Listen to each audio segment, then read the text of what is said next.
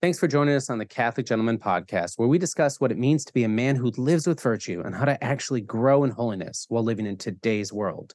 We cannot be ignorant to the fact that we are living in battle constantly. It is also incredibly important to be aware of the tools and the means that Satan is using today to keep us from that reality, as well as keeping us from living in the presence of God.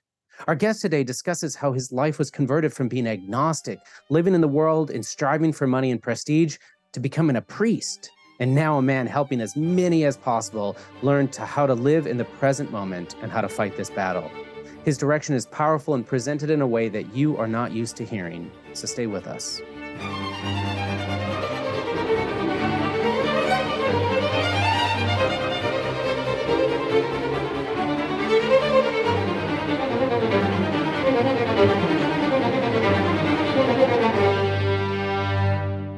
Everyone, thanks for joining us in another episode of The Catholic Gentleman. We are so blessed that you have decided to spend a little bit of time with us.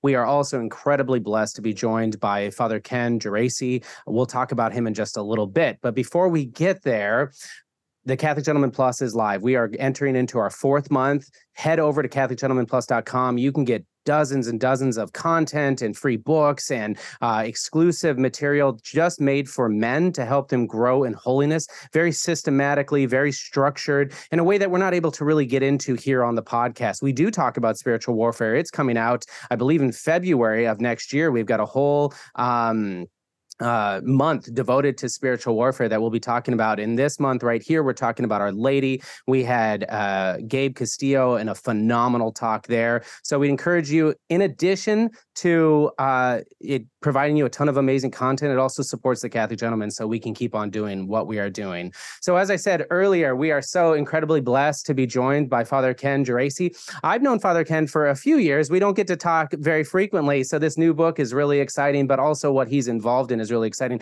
He has a, a an amazing conversion story of uh, basically uh, St. Augustine, right? You're living a, a life of business, a life of worldly pursuits, um, which seems so tantalizing to, to our emotions and our thoughts and our desires and wishes here in the world. But then you had this conversion.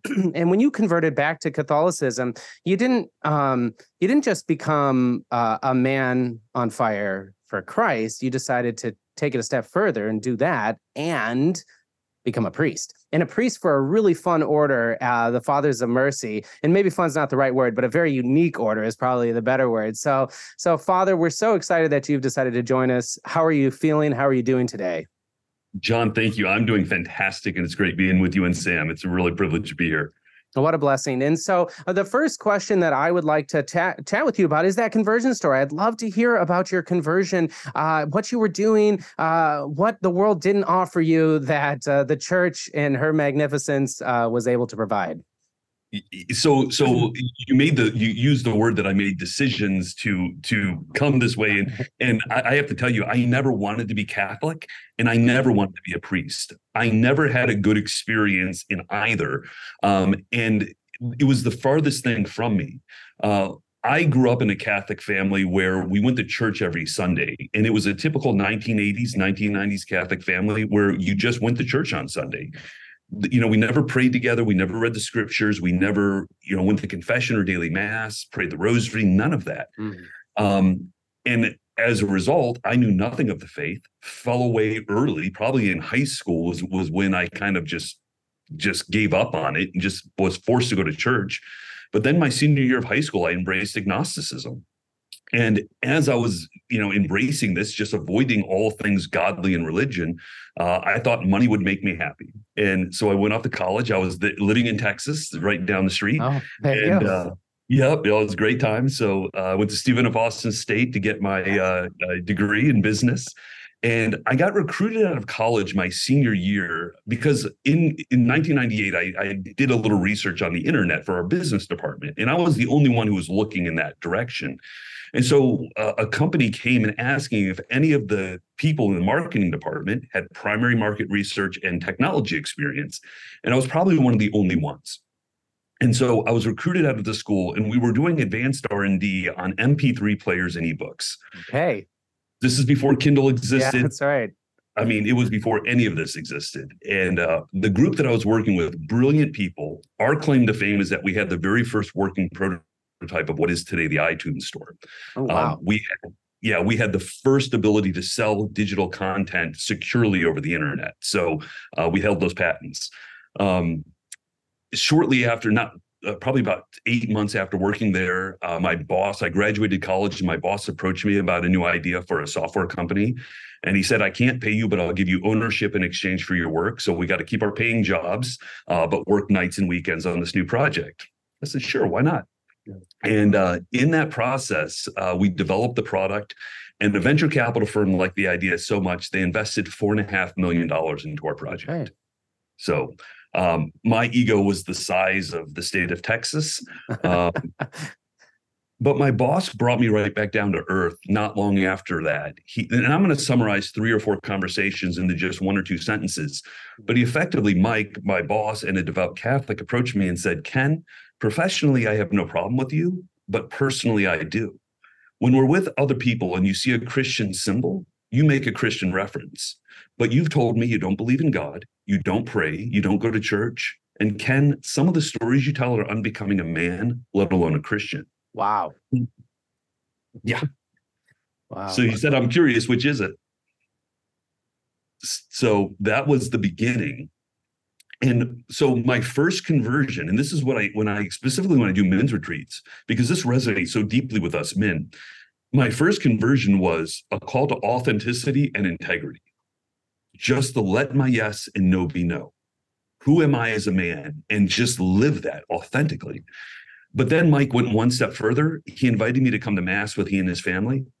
And i saw the most brilliant engineering mind i knew kneeling before jesus in the eucharist now, that did not convert me, but it does give you pause. Shortly after that, God flooded my life with amazing men and women, Christians of all sorts, a couple Mormons, mm-hmm. and and I began this deep dive down this this rabbit hole of studying uh, spirituality, God's existence, and so I literally went from agnostic to I was spiritual for a while. Uh-huh. Um, you know, had a yoga mat. Um, uh, spiritual. so I went from agnostic to spiritual and then studying world religions. Jesus was the only one who claimed to be God. So started there. Christ won me over. And then I was evangelical Christian and then ultimately found my way back to Catholicism. And then I was on a date when I realized I was supposed to be a priest.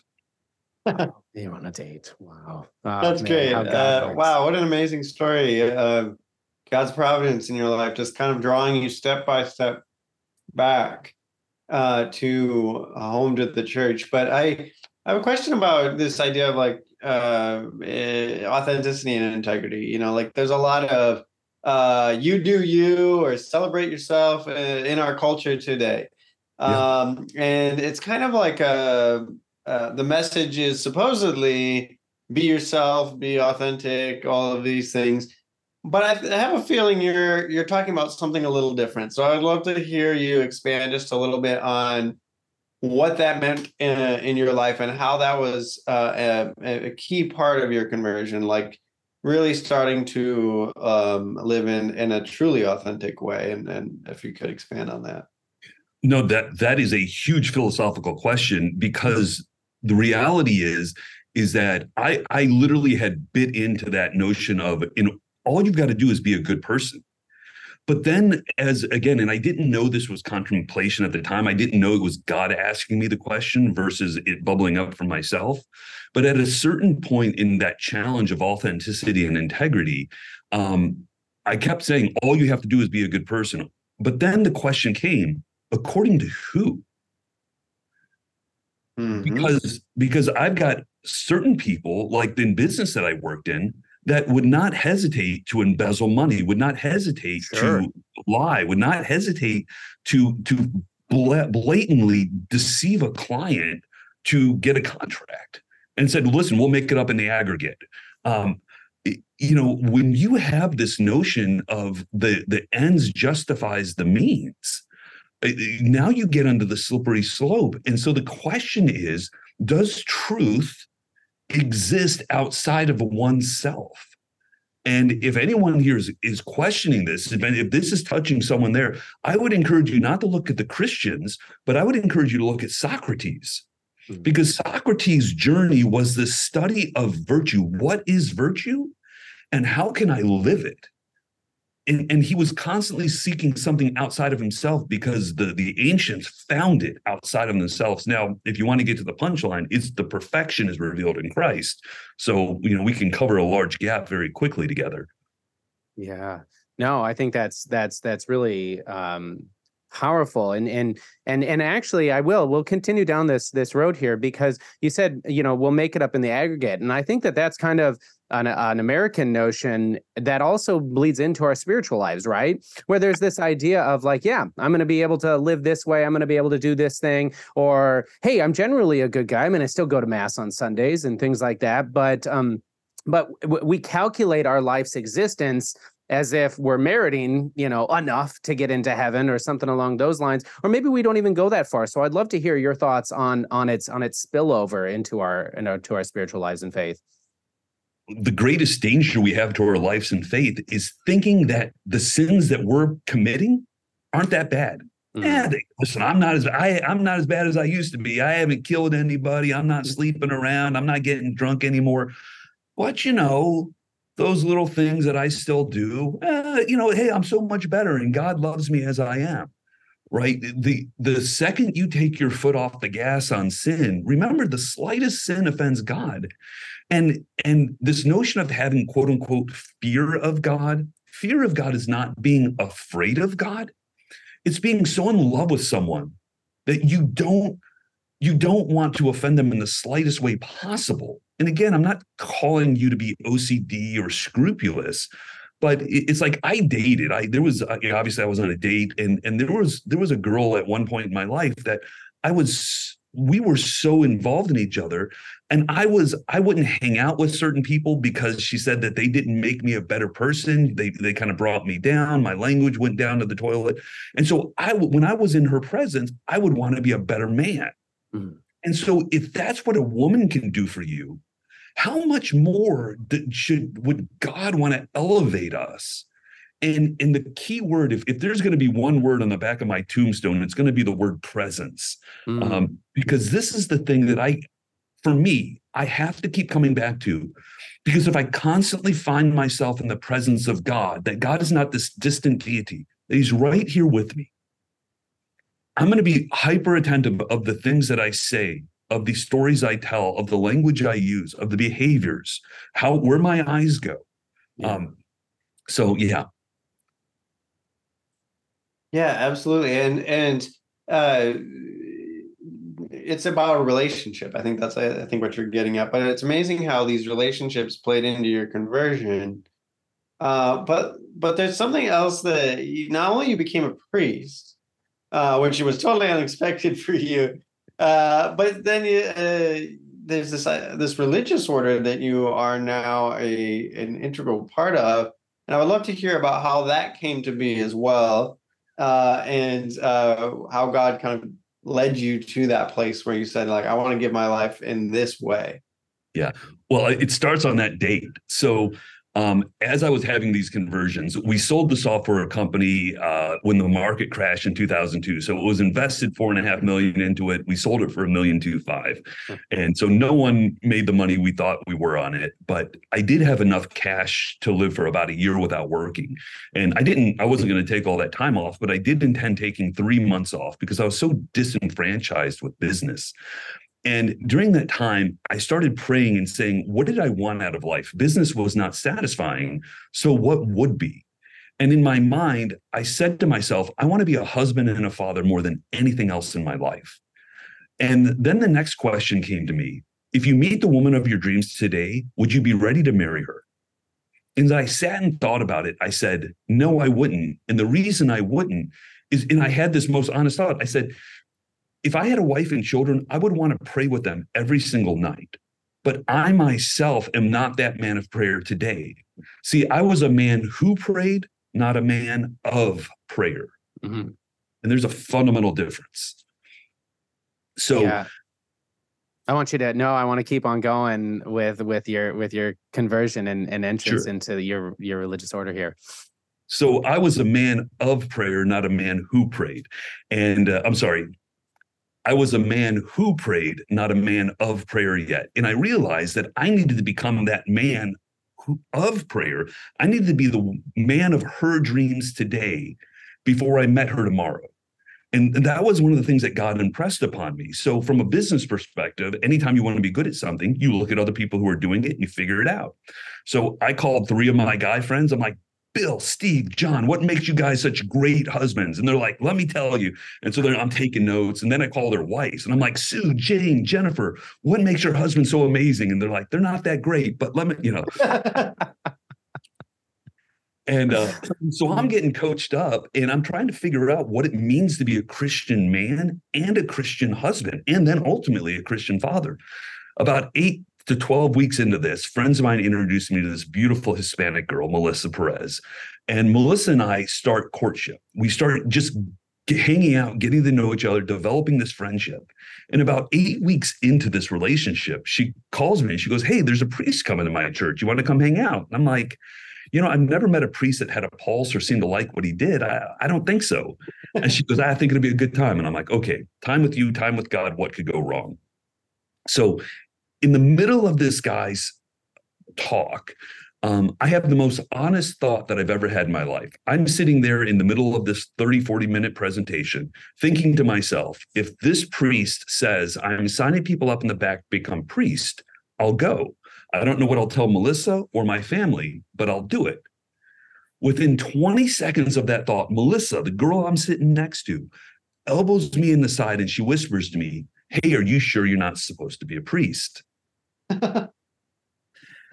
Wow. And and and I freeze. I freak out interiorly. I'm losing it. And and I turn and I look at the tabernacle and I said, Lord, I said, listen, if this priest as much as references the priesthood, if he says the word priest one time, I, will I'll stand up. I will fulfill that comment. I, I, will follow through with it. But he has to say it. That did not count. Has to be him. And so, um, so I gave. So w- the priest didn't say anything. I walked out of church that night. I was freaked out. I was spooked. That happened in November of 2002. Fast forward to February, four months later, the thought of being a priest bothers me every single day. One of my friends says, Which is better for your life, your plan or God's?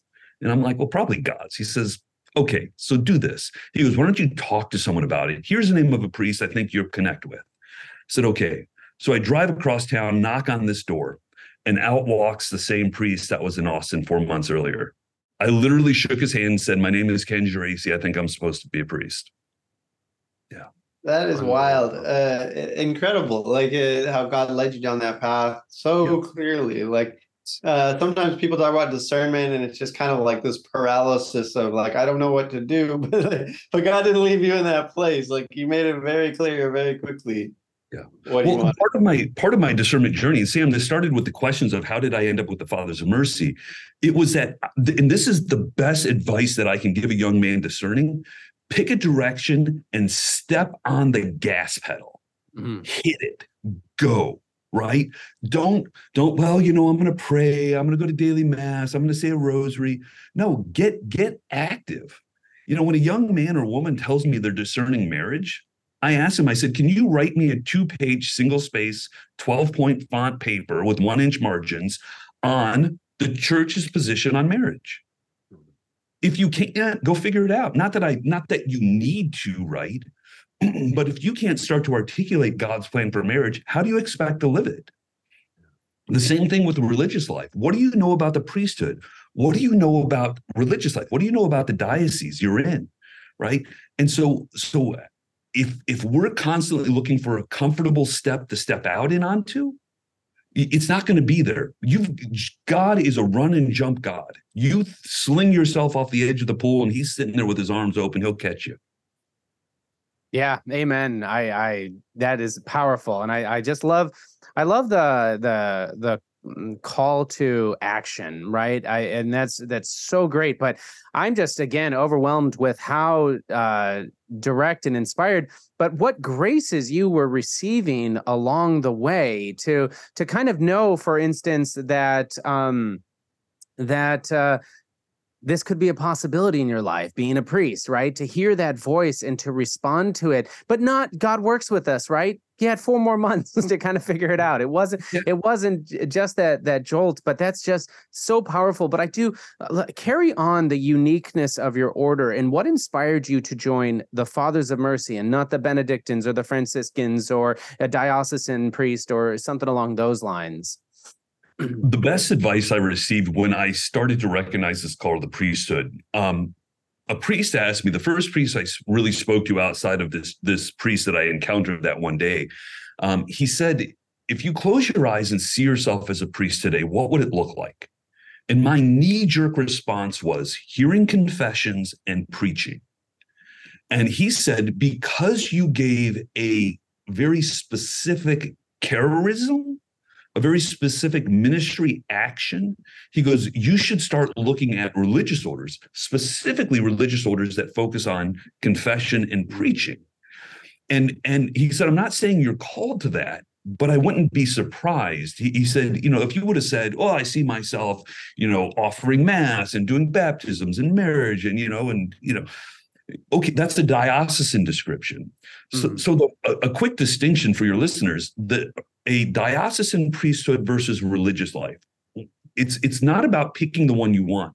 It's identifying where is God calling me.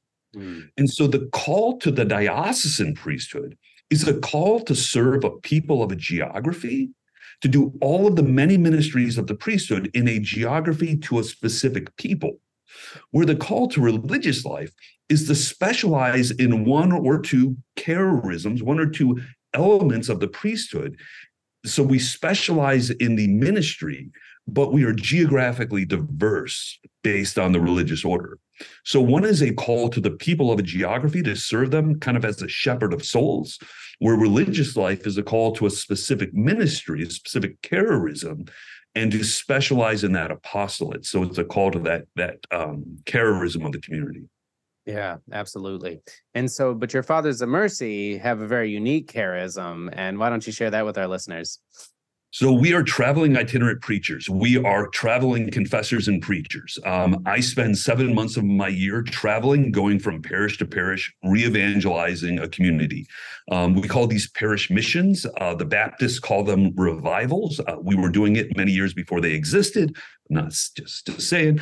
Um, but uh but we uh we that's our job. And so we are we are our founder if you can see my badge it's got the image of the father and prodigal son. Mm-hmm. and our role as missionary priests is to bring the mercy of god to the people of god. Father Rauzan founded us in 1808 and he was right in the aftermath of the French Revolution to bring about the renewal of the faith in France. And so, our role as Fathers of Mercy today is to go out and re evangelize the fallen away Catholics and Christians in our world. And so, we try to encourage those people to come home. And so, this is first done through the first call of the gospel. I mean, when you look at what Jesus said, his first words repent and believe. And so that call to repentance, that call to be sorry for your sins, and then believe, believe as a verb to live this faith that we're talking about. Yeah, so cool. Yeah. I love that. And and and correct me if I'm wrong, don't you spend a lot of time like on the road, but also a lot of time in like prayerful, silent contemplation? I would love to hear you expand on the value of both because i think a lot of times we think of missionary activity we think of you know going here going there but also like you have a unique emphasis on contemplation and, and silent prayer. So i'd love to hear you explain what that looks like and how that's affected your missionary activities Yes, at the heart of a father of mercy, we're very much contemplatives, um, and it's it's that's the call. Father Bill Casey will always mentions to us that the call to this type of ministry is one of the rarest in the church because when we're at home, we're very much contemplatives. You have a very set horarium, a very strict schedule, but then when you're on the road, the only thing consistent is inconsistency. So it's it's like breathing out of both lungs of this this totally active apostolate but when you're at home, being in the presence of God.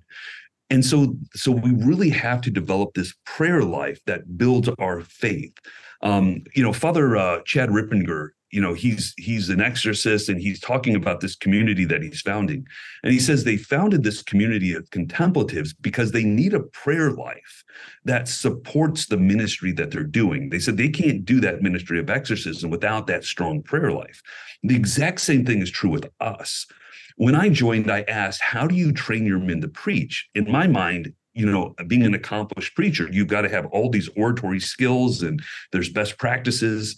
Um, Father Casey told me, he said, he goes, I understand your question. He goes, but but you're making a, a fundamental mistake.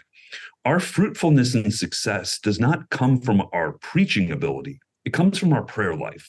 Mm. 80% of our success comes from praying not preaching. Now that 20% of showing up, that 20%, you've got to nail it. You've got you cannot be slack. You've got to get in there and execute at the highest level because you get one shot to execute in in presentation. But for for months going into an event, I'm offering masses, I'm praying novenas, I'm fasting, I'm doing different penances in preparation. I'm calling in the heavy air support, so to speak, to till the ground before my boots even hit the ground you know, normally before I do a set of events, I offer a novena of masses for that event.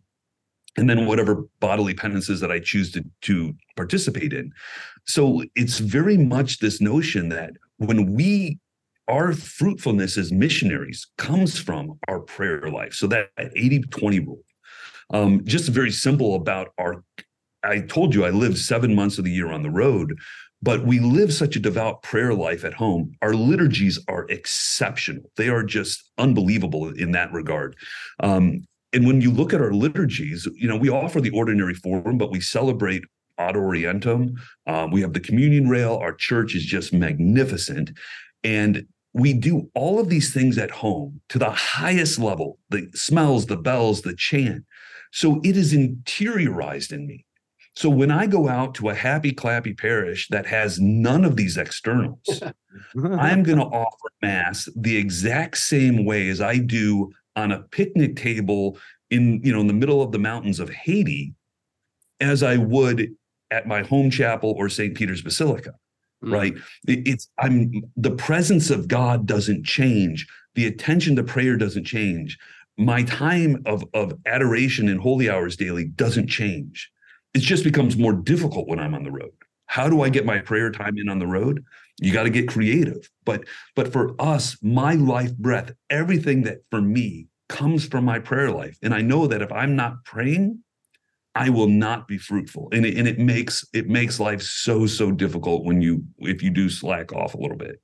Yeah, man, over and over. If you're not praying, your life's not going to be successful. Amen. Because our success is not found in ourselves. I love that. That is just so good. I also really love how you talked about tilling the soil before you get there. I think that's such a beautiful um, metaphor, a beautiful example for us to put an image in our mind. So I really appreciate you sharing that with us. And now you do. We're shifting. You've got a clarion call to men, to to all Christian and Catholic believers um, that we are in battle. We are in battle and prayer being one of the the spiritual weapons that we have at our disposal. But you just came out with this this powerful book here that um, that is for the spiritual battle of today, and it's a clarion call, like I said, uh, to to really be aware of this. And i think we do. We see in revelations um, which uh, that that we are in battle right that uh, that satan is is full on you know making war with uh with us um, the offspring of of eve now the offspring of mary our blessed mother and we don't know that. We just are kind of uh, um, asleep at the wheel, so to speak, and and you are fully aware of that. And so I'd love for you to talk a little bit about uh, spiritual warfare today and how we experience it, and some of the things that you're doing to to bring clarity to this situation. Yeah, I would love to say that I was fully aware of it. I, I, think I have a I have a just a deeper sense of it because of the realities of my ministry. Um, you know, one of the things that people ask me all the time: Why is spiritual warfare number one such a hot topic? Number two, why are we lacking in an awareness of it? And at the end of the day, we're all so busy. We're so intoxicated, so to speak. We're drunk on our own lives. I mean, you know, you've got number six, right? So yeah, know, we're, we're number six. With you know you're you're you're up your eyeballs in children and activities and then and then trying to get this one over here and that one over here and it's it's you know it's it's that's not a bad thing you're living your vocation and that's what winning looks like thanks be to yeah, god guys amen thank you but but it becomes so in our worlds become so enveloped by the things that we're doing we forget the sense of the reality of what are the externals that are happening around us. Um, and so, one of the things that this book is doing is that it's number one, pointing towards recognizing that we are under attack. The devil has declared war on humanity, on us.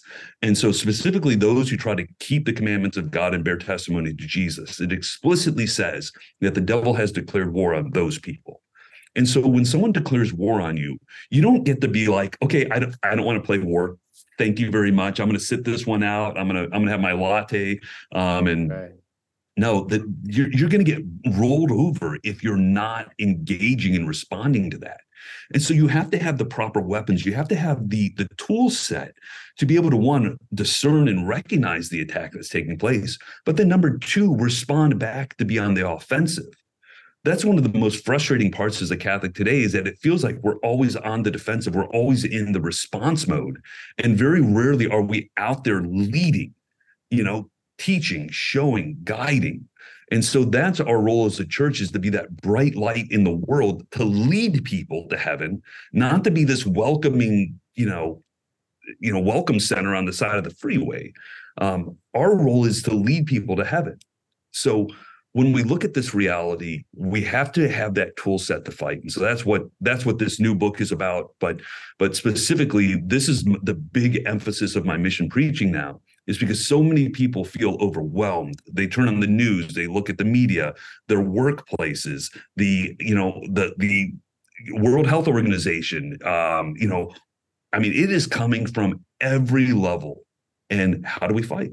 Yeah, absolutely. And I really appreciate you just quickly calling to the noise of our day because I do think that that's something very unique that we have to be aware of um, and what it's doing to our attention, what it's doing to our prayer life, what it's doing to our relationships that we're trying to build. And that's exactly what you you went to because that's unique today. That wasn't uh, even 30, 40 years ago. It, w- it was different. We're all always in, in spiritual warfare and, and in battle against Satan, but we have these, the, the enemy has these, these new weapons, if you will. And I'm not going as far to say that technology is, is a weapon of, of evil, but it can be used and it is being used successfully. So I really appreciate you you going directly there.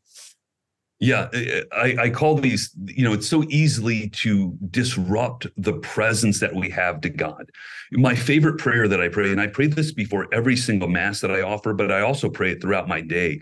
Uh, I'm praying, Lord, help me be present to you as you are present to me and if if i can just get back into the presence of god and and there's a great little book by brother lawrence of the resurrections called practicing the presence of god classic catholic uh, classically yeah. catholic right um but but being in his presence it stills everything else i mean literally if, if any of your viewers are listening and they're struggling in prayer right now just say that prayer stop. Just pause your everything in your life for for what however much time you can two three four seconds and just say lord i want to be in your presence. Help reveal yourself to me and see yourself standing before the throne of god in his emanating glory with the angels around him.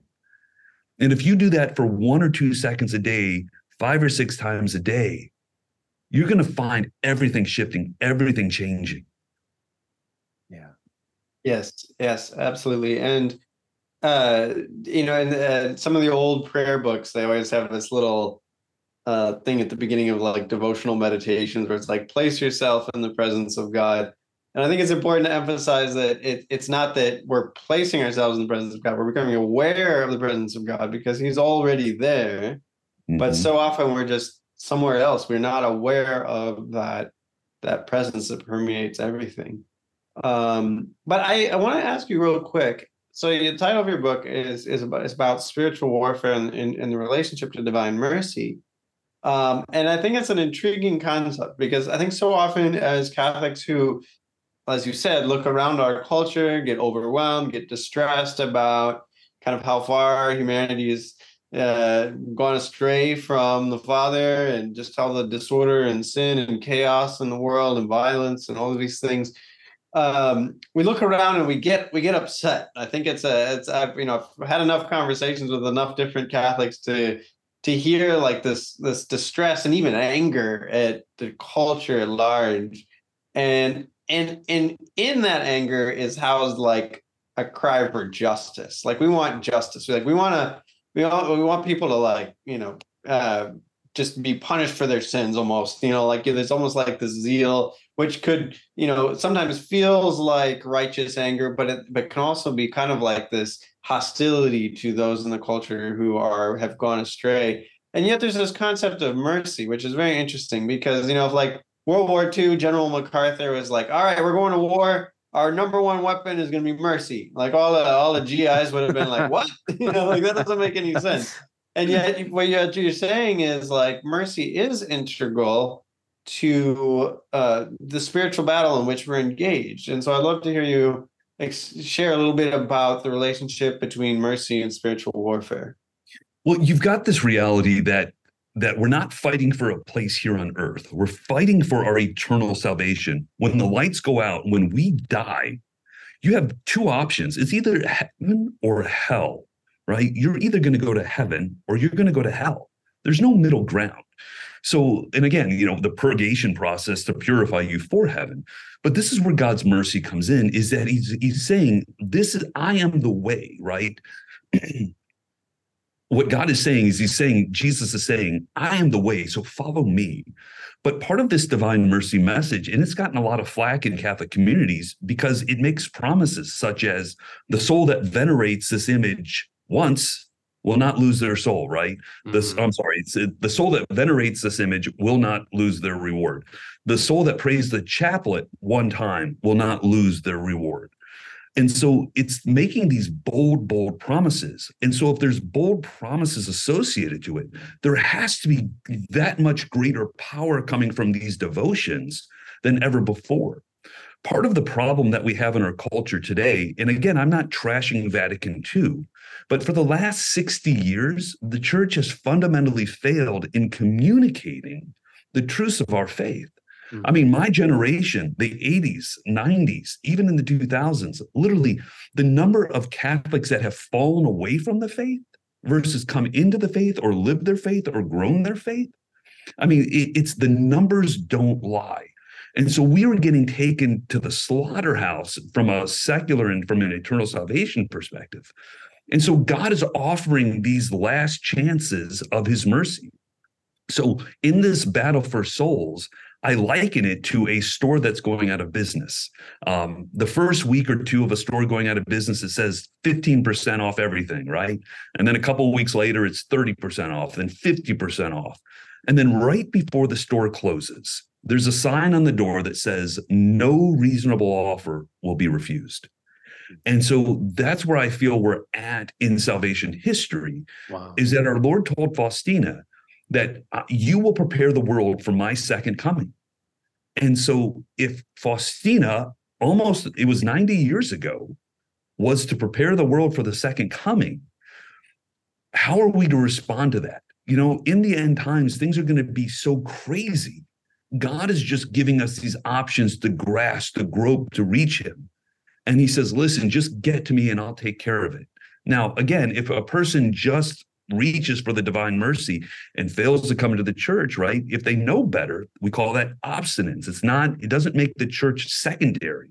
Yeah. But if all they have is God's mercy, then they will receive it. Purgatory is going to stink, but yeah no, that is so many good points. And I mean, you went through the the the battles internally in the church as well as um uh this this power of mercy in our end times i just loved a lot of what you're saying and you did you you reminded me and i don't i think it was from her diary where where christ told her that those who don't enter in through the door of my mercy must enter in through the door of my justice um you know and and i and it, it is it's such a it's such a powerful message and and i heard that that quote that I'm just bringing up here, you know, at a uh, at a fraternity parish, you know, with with a Latin mass priest and and things like that, and it was very powerful and very moving, you know, coming from her. And this is this is the times that we're in, so I really appreciate that. Uh, talk a little bit more about the battle itself, like.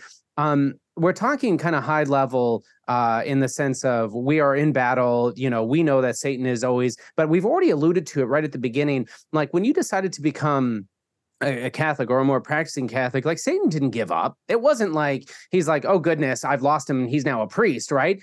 He's right. attacked you in different ways. And so I'd love for you to hear about the uh, talk about the reality of that to really kind of impress upon our listeners and the men that that that nobody is free from this until we die and we've got the the four last things that we experience you know so I, would love to i'd love you to talk a little bit more about that well it's it's vectoring right? If you strengthen yourself in, in this department well you've got all of this gap over here. The devil just pivots right? Oh lust you got lust under control? No problem. Let's let, let me go to another you know vice of yours um, you know, it's exactly. it's it's the craziest thing that the devil is constantly pivoting. Saint Augustine talks about kind of four levels of diabolic attack, and it's temptation, um, temptation, infestation, uh, obsession, oppression, and then ultimately possession. Um, and uh, if, if you have not seen the movie Nefarious, I, I encourage your viewers to get out there and watch that movie because it really shows the far extreme of perfect subjugation to the devil in mm-hmm. this possessed individual. Um, so that's where it all leads. But the devil is going to hit you from all of these different angles, trying to weaken you, trying to get you to compromise. Going back to my original conversion, that that failure in authenticity and integrity to find those weak spots and to exploit those weak spots. And so again, it might be driving, it might be the way you parent, it might be the way that you converse, it might be how you spend your free time. Um, you know, the this matriarch of this parish community that I was at, she came up to me one day and she said, Father, if the devil can't make you bad, he'll make you busy. Mm-hmm. Wow. Yeah. That so true. Wait, and what, how does busyness erode the soul? I mean, you know, the and and how does divine mercy, the message of divine mercy, kind of break through some of these subtler spiritual attacks that we can fall into? Well, it goes back to that whole concept of presence, right? Our our, our role as Catholics, our role as Christians, of believers, it's not about saying the formulas and doing a set number of things. It's about being in the presence of another. See, for a Christian, when we die, our reward is different than any other religion, right? For Mohammed's, you know, for Islam, you get 72 virgins, right? Other people, you get golden. Someone gets a planet, right? for us, our reward is the person of God. And so the way we live heaven now, not yet, is putting ourselves in his presence. So this attack of the devil of quote unquote busyness, making us busy, it contracepts, so to speak, our capacity to be present to God. I mean, try that at home. I mean, and maybe this has happened in your marriages, but you're both running around doing things and you're sitting there trying to have a serious conversation, but you're packing a lunch or you're, you know, packing a suitcase. You're juggling 10 things. And one of you might say, Hey, hey, stop, put your stuff down, come here, look at me in the face and talk to me. Yeah. Right so busyness is that is that great attack. So where divine mercy comes into this and really this is the heart of the book is that that that section on the divine mercy chaplet. I mean if if anybody reads this book and you only want to read five minutes of it read that section on the chaplet because it forces us it calls us to be present to god the father as we pray that chaplet and to really being aware of what you're doing and what you're saying most people don't realize that when you pray the chaplet, number one, you're speaking to God the Father, so we need to see him. That the chaplet is an action. We're doing something when we pray. And then the, the mystical realities of the connection that we have in that. And if we if we understand this more fully, then the chaplet becomes more alive. Our faith exponentially grows, and it gives us greater opportunity to be more present in a shorter amount of time. Yeah, no, that's so excellent. I, it's it's it's so beautiful. And to that point, so that we're not misinterpreting the book as as just one thing. I know you bring up a lot more of the weapons that we have at our disposal, like the rosary and the mass and things like that. So take a moment and chat a little bit more about um uh yeah, other weapons that we have at our disposal. Well, and it's all the, the whole. I mean, the greatest weapon, eh, the way that we fight the, you know, fight the devil. We we use these combative terms because that's what the Catechism uses. Yeah. That's what Scripture uses because it is a battle. Um, but the way that the, our greatest weapon is to make that interior light of Christ burn more brightly in us. And so this is the beautiful part of our faith is that there's not one single formula to do that. Each person has their own temperament, their own flavors. We each have our own patron saint, so to speak, that chose us, that in devotions that that appeal to us. So I'm not going to say you have to do X, Y, and Z. You have to pray the chaplet. You have to pray the rosary. You, you know, no, you you have to discover what is the thing that lights your candle and adds fuel to that fire. And how do we do that more brilliantly? And so I illuminate certain things in the in this is is developing a daily plan of prayer and how and what a daily plan of prayer should look like. You know, of the 168 hours of our week, how much time do we dedicate to prayer? I mean, that's a good point of reflection for our, our viewers right now. Yeah. So, you know, in tithing, you know, if we're supposed to give 10% back to God, do is 16 hours of my week dedicated to God? You know, it's that's it's a hard question, right?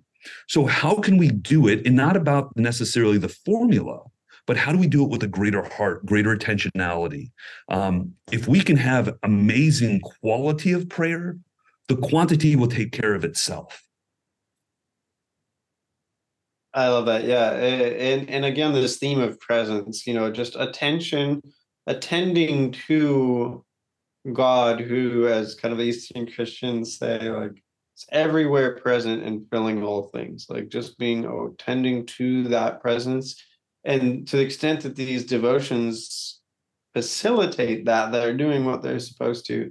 But to the extent that they are just busy work or checking a box on a on a schedule that we've created for ourselves, um, it, it's missing the point. And I, and I love that about that that theme you keep coming back to about presence, being in God's presence, and also that that changes our disposition to others that come into our lives and like seeing other people differently.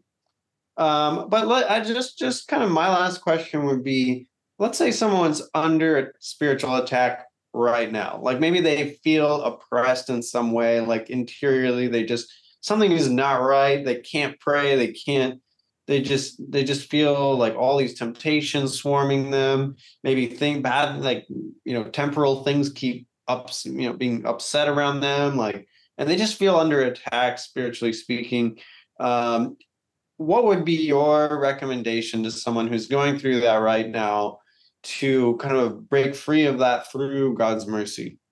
Very simply, right now, make the sign of the cross, the Father, Son, and Holy Spirit, and just say, Lord Jesus, in your precious blood, bind Satan and any their, any of his companion spirits and any spirits that might be attacking me.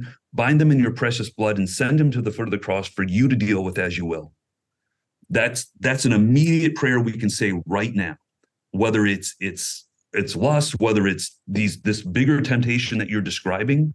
So that's number one. Number two is is check your own house, so to speak. You know, one of the times, a lot of times, people will come to us and say, "Father, I've got this spiritual mess in my house. My house. Will you help? You know, clean it up?" Yeah, sure. We're happy to come look. But they bring us over to their quote unquote home, and there's this huge puddle of water under their window, and it's raining outside, but the window is wide open and you say, well, hey, I, I, hey, let's let's close that window and then clean up the mess, right? Yeah. Like, Father, hey, do you mind? I, I, invited you over here to help clean up the puddle, not tell me how to run my house. Yeah. yeah. So check your own house. Are there windows open? Is there something I have done to invite this into our home? You know, so a lot of times, uh, specifically for men, we struggle with with lust, with custody of the eyes. Some guys are struggling with with pornography, acts of impurity what are we doing throughout our day that feeds that? I mean, that's an animal that it's like cancer. If you feed it, it will it will be alive and it will stay alive. So even if I'm not looking at explicit material, but if I'm doom scrolling throughout my day three or four times a day, and just just constantly indulging myself throughout my day what's going to happen when my will weakens by the end of the evening and i've already been hitting that dopamine pump all day and i need more to satisfy the intellect yeah i've got to reach for something stronger and that's going to be pornography or something in that genre that will lead me to that hit that high and then potentially fall into those acts of impurity so again, if we're just watching natural things, ESPN, sports videos, we're constantly indulging throughout our day. If you indulge throughout your day, what's going to happen at night? You're going to indulge. Yeah. But if you're disciplined throughout your day, if you're if you're prayerful throughout your day, if you're guarding yourself throughout your day, what's going to happen at night? See, the way we practice is the way we perform. Yeah. Absolutely. Well, Father, it's been such a blessing. I'm so excited that you were able to join us and what an edifying conversation. So I want to make sure that we have a time here for your final thoughts to men and uh, and living the spiritual battle and where they can find your book. It is not a long book, man. I'm going to tell you it's 140 pages or so. It's a very accessible and easy read. Um, and so I encourage you to definitely check it out. I'm going to put that in the show notes. I'll put that prayer in the show notes that Father just mentioned as well. But Father, where can they not only uh, find this information? Uh, what do you hope their their ultimate takeaway is? So you can find this at tanbooks.com or on amazon.com. If you just search spiritual warfare and divine mercy, it will come right up. Um, beautiful cover. Um, I think my final takeaway for the men as it relates to the book is I spend an excessive amount of time talking about the Divine Mercy Chaplet as an extension of the liturgy of the Eucharist. And when you pray the chaplet, it is an action, it is an offering. And it's that drawing upon those graces of Calvary, the graces of the Mass, upon you, your intention, and the place that you're at. Uh, if if I were to just to focus on one thing in my ministry, it's that message at this point in time because it's at Calvary that the greatest battle is won. So too now, if we're fighting ourselves, this is the greatest accessibility for that battle. And so I think from the spiritual warfare perspective, we as men, we like doing things. The rosary is a meditation. The chaplet is an action, right? Eternal Father, I offer. And so you're offering. So it's a great action prayer for us men to do. Uh, another point that I would like to make is if any of you men are considering the priesthood, the fathers mercy need manly men. We need men of, of integrity. We need men who are letting their yes be yes, no be no, that are striving for sexual sobriety, that are men of the church who love Christ and who want to bring that message of God. So we need men who want to be traveling confessors and preachers. So if any of you guys are, are thinking about the priesthood, please look up uh, our vocation director, Father Joseph Morgan. So, uh, but we're in this fight together, guys, and and I'm praying for all of you. Thank you so very much, oh, Father. Thank you, Father, for your, your, your Holy Spirit inspired passion and enthusiasm. Uh, that God's clearly giving you just that charism of of energy and uh, just uh, just that gift to communicate these truths to our hurting world that really needs God's mercy more more than ever. So thank you so much for being with us. Thanks, Sam. Thanks, John.